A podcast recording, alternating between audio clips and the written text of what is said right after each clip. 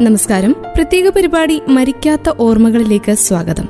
സാഹിത്യകാരൻ പാറപ്പുറത്തിന്റെ ഓർമ്മ ദിനമായ ഇന്ന് അദ്ദേഹത്തിന്റെ സ്മരണകളിലൂടെ സഞ്ചരിക്കുകയാണ് മരിക്കാത്ത ഓർമ്മകൾ എന്ന പ്രത്യേക പരിപാടിയിലൂടെ.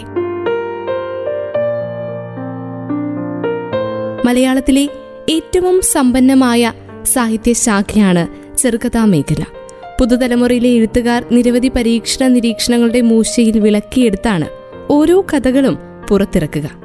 അനുഭവങ്ങളിൽ സമ്പന്നനായ ഒരാൾക്ക് മാത്രമേ വ്യത്യസ്ത അടരുകളിൽ നിന്നുള്ള കഥകളെ വേണ്ടവിധം അടയാളപ്പെടുത്തുവാനാകൂ. തീർച്ചയായും പ്രതിഭ ഒരു ഘടകം ആണെങ്കിൽ തന്നെയും അനുഭവങ്ങൾ കൂടി ചേരുമ്പോൾ മാത്രമാണ് ജീവനുള്ള അന്തസ്സുറ്റ കഥകൾ പിറക്കുകയുള്ളൂ.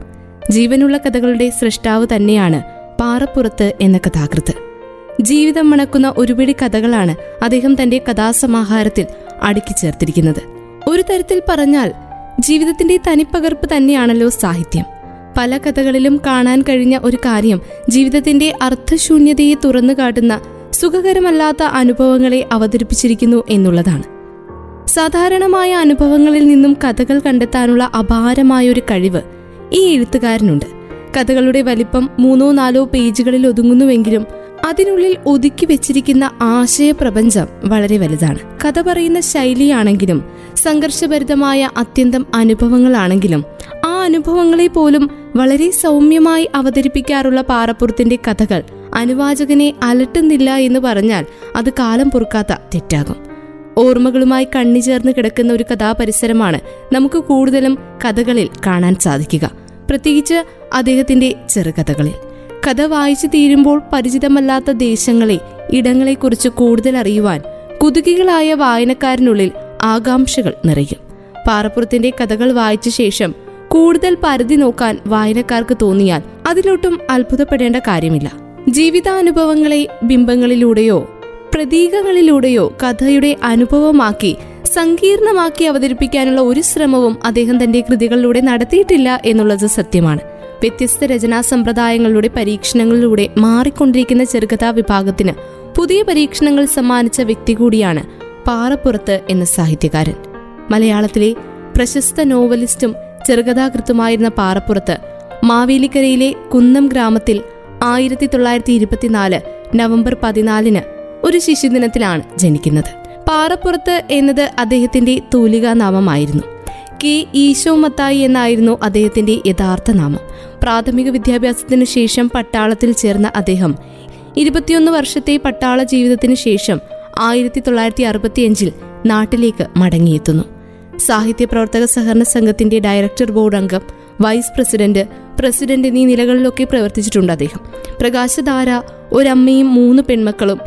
ആ പൂമുട്ട് വിരിഞ്ഞില്ല തൂക്കും തൂലികയും ദിനാന്ത്യ കുറിപ്പുകൾ ജീവിതത്തിന്റെ ആൽബത്തിൽ നിന്ന് നാലാൾ നാലു വഴി സൂസന്ന കൊച്ചീച്ചിയുടെ കല്യാണം അന്വേഷിച്ചു കണ്ടെത്തിയില്ല മകനെ നിനക്ക് വേണ്ടി പണിതീരാത്ത വീട് അരനാഴിക നേരം കാണാ പൊന്നു തുടങ്ങി അനേകം നോവലുകളും അദ്ദേഹം രചിച്ചു. അദ്ദേഹത്തിന്റെ പല പ്രശസ്തമായ നോവലുകളും മലയാള ചലച്ചിത്രങ്ങളാക്കി അബ്രപാളിയിൽ അവതരിപ്പിച്ചിട്ടുള്ളവയാണ്. ചെറുകഥ നോവൽ എന്നീ വിഭാഗങ്ങളിൽ രണ്ടു തവണയാണ് കേരള സാഹിത്യ അക്കാദമി പുരസ്കാരം അദ്ദേഹത്തെ തേടിയെത്തിയത്.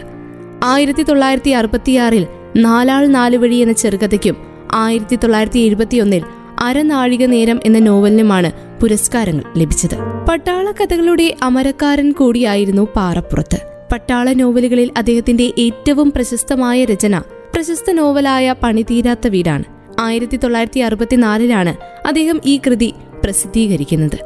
നൈനിത്താളിന്റെ പശ്ചാത്തലത്തിൽ രചിച്ച ഈ നോവലിൽ ഭയാശങ്കയും വേദനയും അസംതൃപ്തിയും അനിശ്ചിതത്വവും കൊണ്ട് ഭാരപ്പെട്ട ഹൃദയവുമായി ജീവിച്ച് അവസാനം നിരുപാധികമായി വിധിക്ക് കീഴടങ്ങി. വ്യാമോഹങ്ങളുടെ പണിതീരാത്ത വീടിന്റെ കൽത്തറയിൽ ഖബറടക്കപ്പെടുന്ന മനുഷ്യന്റെ ജീവിതമാണ് അദ്ദേഹം ആവിഷ്കരിച്ചിരിക്കുന്നത്.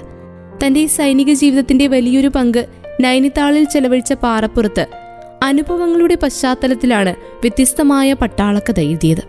ആർമി ഓഫീസ് ക്ലർക്കായി സ്വർഗീയ സുന്ദരമായ കുമയൂൺ കുന്നുകളാൽ ചുറ്റപ്പെട്ട നൈനിത്താളിലെത്തുന്ന ജോസ് ജേക്കബിന്റെ അനുഭവങ്ങളിലൂടെയാണ് നോവലിന്റെ ആഖ്യാനം.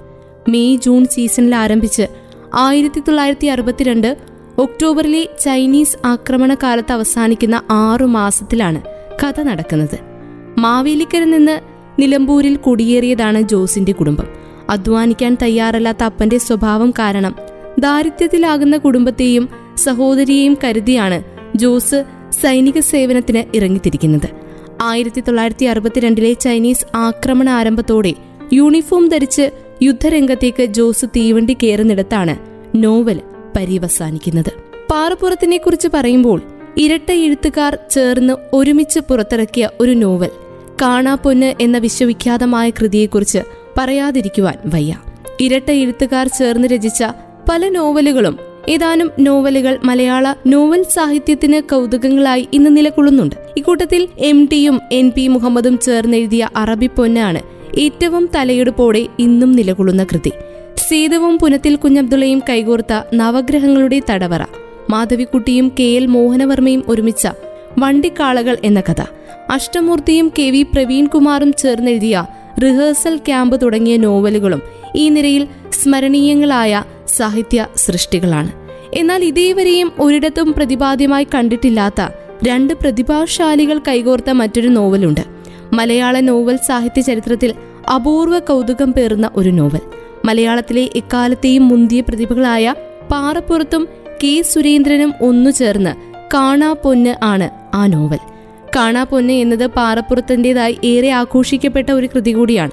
നമ്മുടെ നോവൽ സാഹിത്യം രൂപഭാവങ്ങളിൽ നവീനമായ മണ്ഡലങ്ങളിലൂടെ കടന്നു പോകുന്ന സാഹചര്യത്തിലും അരനാഴിക നേരം ആകാശത്തിലെ പറവകൾ തുടങ്ങിയ നോവലുകൾ രചിച്ച പാറപ്പുറവും മരണം ദുർബലം ഗുരു മായ എന്നിവ പോലുള്ള നോവലുകൾ സമ്മാനിച്ച കെ സുരേന്ദ്രനും മലയാള നോവൽ ചരിത്രത്തിലെ ഒളിമങ്ങാത്ത പ്രകാശ ഗോപുരങ്ങളായി തന്നെ നിലകൊള്ളുന്നു. മലയാള നോവൽ ചരിത്രത്തിൽ നവീനമായൊരു സംരംഭം തന്നെയായിരുന്നു ആ കൂട്ടുകെട്ടിൽ പൂർത്തിയാക്കിയ കാണാ പൊന്ന് എന്ന നോവൽ. ഓണാട്ടുകര എന്ന മഹത്തായ നാടൻ സംസ്കൃതിയിൽ ജന്മം കൊണ്ട ഇവർക്കിടയിൽ അതായത് പാറപ്പുറത്തിന്റെയും കെ സുരേന്ദ്രന്റെയും രണ്ടുപേരുടെയും ഇടയിൽ അഗാധവും പരസ്പര പ്രചോദനാത്മകവുമായ ഒരു അപൂർവ സൗഹൃദത്തിന്റെ ഇഴയെടുപ്പവും ഉണ്ടായിരുന്നു. തീർച്ചയായും ആ ചങ്ങാത്തം തന്നെയാണ് ഇങ്ങനെയൊരു സംയുക്ത നോവലിന്റെ പിറവിക്ക് പിന്നിലുള്ളത്. എന്നാൽ മറ്റ് ഇരട്ട നോവൽ രചയിതാക്കളുടെ കാര്യത്തിൽ എന്ന പോലെ രണ്ടാളും ചർച്ച ചെയ്ത് എഴുതിയ ഒരു നോവലല്ല ഇത്. ദീപിക ആഴ്ചപ്പതിപ്പിൽ പാറപ്പുറത്ത് രചിച്ച കാണാപ്പൊന്ന് എന്ന നോവൽ തുടർച്ചയായി വന്നുകൊണ്ടിരുന്ന വേളയിൽ ആയിരത്തി തൊള്ളായിരത്തി എൺപത്തി ഒന്ന് ഡിസംബർ മുപ്പതിന് തന്റെ അറുപതാം വയസ്സിൽ മഹാനായ ആ എഴുത്തുകാരൻ ആകസ്മിക മരണം വരിക്കുകയുണ്ടായി. അപ്പോഴേക്ക് നോവലിന്റെ പതിനാല് അധ്യായങ്ങൾ വാരികയിൽ പ്രസിദ്ധീകരിച്ചിരുന്നു. നോവൽ ഏതാണ്ട് അവസാനിക്കാറാകുന്ന ഘട്ടം. എക്കാലവും കുടുംബ ബന്ധങ്ങളുടെയും വൈയക്തിക കെട്ടുപാടുകളുടെയും ഉജ്ജ്വല ആഹ്വാനങ്ങൾ കാഴ്ചവെച്ചിട്ടുള്ള പാറപ്പുറത്ത് അതേ വഴിയിൽ തന്നെയാണ് കാണാപ്പൊന്നിലും ചരിക്കുന്നത്. സുന്ദരിയും ധനിക കുടുംബാംഗവുമായ റീബ എന്ന പെൺകുട്ടി ചില പ്രത്യേക പരിതസ്ഥിതിയിൽ കാഴ്ചയിൽ വിരൂപൻ എന്ന് പറയാവുന്ന തോമസ് കുട്ടി എന്ന എഞ്ചിനീയറായ യുവാവിനെ ഏറെ വൈമനസ്യത്തോടെ വിവാഹം കഴിക്കുന്നു. റീബയ്ക്ക് തോമസ് കുട്ടിയോടുള്ള ആ വൈമുഖ്യം അയാളുടെ എത്രയും സ്നേഹനിർഭരവും നന്മയാർന്നതുമായ എല്ലാ പെരുമാറ്റത്തെയും മറികടന്ന് അവരുടെ വിവാഹ ജീവിതത്തിൽ സംഘർഷങ്ങൾ സൃഷ്ടിക്കുന്നു. പുതിയൊരു ജോലിസ്ഥലത്ത് തോമസ് കുട്ടിയും റീബയും എത്തിച്ചേർന്നു. അവിടെ ആകർഷണീയ വ്യക്തിത്വമുള്ള സൂര്യനാരായണ റാവു എന്ന മേലുദ്യോഗസ്ഥനെ റീബ പരിചയപ്പെടുന്നു. മരണത്തിന്റെ തലേന്ന് രാത്രി സാഹിത്യകാരൻ പാറപ്പുറത്ത് തന്റെ നോവലിൽ അവസാനം എഴുതിയ വരികൾ ഇങ്ങനെയായിരുന്നു. ജീവിതം അത് ആർത്തിരമ്പി വരുന്ന ഒരു പെരുമഴ പോലെയാണ്. ഒരു നിമിഷത്തിനുള്ളിൽ അത് അവസാനിക്കുന്നു. ഇങ്ങനെ നോവൽ സന്നിഗ്ധ ഘട്ടത്തിലേക്ക് എത്തി നിൽക്കുമ്പോൾ എഴുത്തുകാരൻ യാത്രയായി പോകുന്നു. അദ്ദേഹം ലോകത്തോട് വിട പറയുന്നു. അക്ഷരങ്ങളോട് വിട പറയുന്നു. സാധാരണഗതിയിൽ അപൂർണമായി അവശേഷിക്കേണ്ടുന്ന നോവൽ പിന്നീട് എത്തിയത് കെ സുരേന്ദ്രന്റെ വാക്കുകളിലാണ്.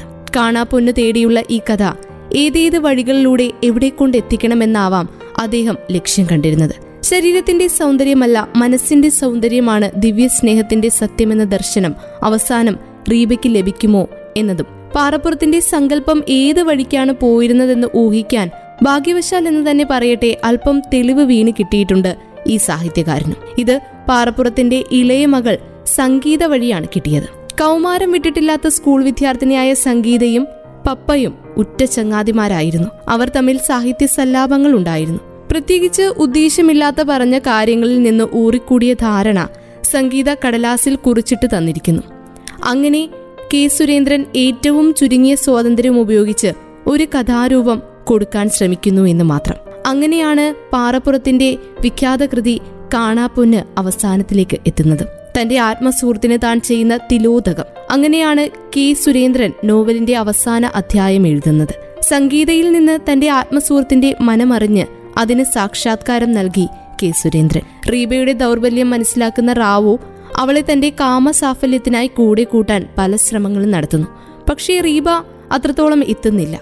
ഒടുവിൽ എല്ലാം മനസ്സിലാക്കുന്ന തോമസ് കുട്ടി റാവുവിനെ കർശനമായി നേരിടുകയാണ്. അതേസമയം റീബയോട് ഒരു പകയുമില്ലാതെ അവളെ തന്റെയൊപ്പം ചേർത്ത് പിടിക്കുകയും ചെയ്യുന്നു തോമസ് കുട്ടി ഇതോടെ ബാഹ്യപകിട്ടിനപ്പുറമുള്ള ഒരാളുടെ സ്വഭാവ നൈർമല്യവും സ്നേഹനിറവുമാണ് മഹത്തായതെന്ന് റീബ തിരിച്ചറിയുന്നു. അതാണ് ശരിയായ കാണാപ്പൊന്ന്. തന്റെ ഭർത്താവിൽ അവളത് കണ്ടെത്തുന്നു. മറ്റൊരാൾ കൂട്ടിച്ചേർത്തതാണെന്ന് തോന്നാത്ത വിധം സുരേന്ദ്രൻ പ്രിയ സാഹിത്യകാരൻ പാറപ്പുറത്തിന്റെ തൂലികയുടെ വഴിയിലൂടെ തന്നെ സഞ്ചരിച്ച് എഴുതിയിരിക്കുന്നുവെന്ന് നോവൽ വായിക്കുമ്പോൾ അനുവാചകർക്ക് അനുഭവപ്പെടുകയും ചെയ്യുന്നു. നൂറ്റി പതിനാറ് പേജുള്ള കാണാപ്പൊന്ന് ആയിരത്തി തൊള്ളായിരത്തി എൺപത്തിരണ്ട് ഡിസംബറിൽ ആദ്യ പതിപ്പായി സാഹിത്യ പ്രവർത്തക സഹകരണ സംഘമാണ് പ്രസാദനം ചെയ്യുന്നത്. പിന്നീട് പതിപ്പുകൾ ഇറങ്ങിയതായി അറിവില്ല. പക്ഷേ തീർച്ചയായും കാണാപ്പൊന്ന് പാറപ്പുറത്തിന്റെയോ കെ സുരേന്ദ്രന്റെയോ മികച്ച കൃതികളുടെ പട്ടികയിൽ വരില്ല. പക്ഷേ സാഹിത്യ ചരിത്രത്തിൽ ഈ നോവൽ സവിശേഷ ശ്രദ്ധ നേടേണ്ടത് തന്നെയാണ്. മലയാള നോവൽ സാഹിത്യത്തിലെ എക്കാലത്തെയും മികച്ച ഒരുപിടി കൃതികൾ ഈടുവെപ്പുകളായുള്ള ഈ രണ്ട് എഴുത്തുകാരുടെയും രചനാ ജീവിതങ്ങൾ പഠിക്കുമ്പോൾ കാണാപ്പൊന്ന് എന്ന കൃതി ഒരു അപൂർവ കൗതുകമായി തന്നെ നിലകൊള്ളുന്നു. ജീവിതത്തിന്റെ ഗന്ധമുള്ള അനേകം കഥകളുടെ സൃഷ്ടാവിനെ അദ്ദേഹത്തിന്റെ വിലപ്പെട്ട അക്ഷരങ്ങളെ ഓർമ്മിച്ചുകൊണ്ട് പ്രത്യേക പരിപാടി മരിക്കാത്ത ഓർമ്മകൾ ഇവിടെ പൂർണമാകുന്നു. പ്രിയ സാഹിത്യകാരൻ പാറപ്പുറത്തിന്റെ ഓർമ്മദിനമായ ഇന്ന് അദ്ദേഹത്തിന്റെ സ്മരണകളിലൂടെയാണ് പ്രത്യേക പരിപാടി സഞ്ചരിച്ചത്. ഇത്രയും സമയം ഒപ്പമുണ്ടായിരുന്നത് ഞാൻ കല്യാണി. തുടർന്നും കേട്ടുകൊണ്ടേയിരിക്കും radio Mangalam ninety one point two നാടിനൊപ്പം നേരിനൊപ്പം.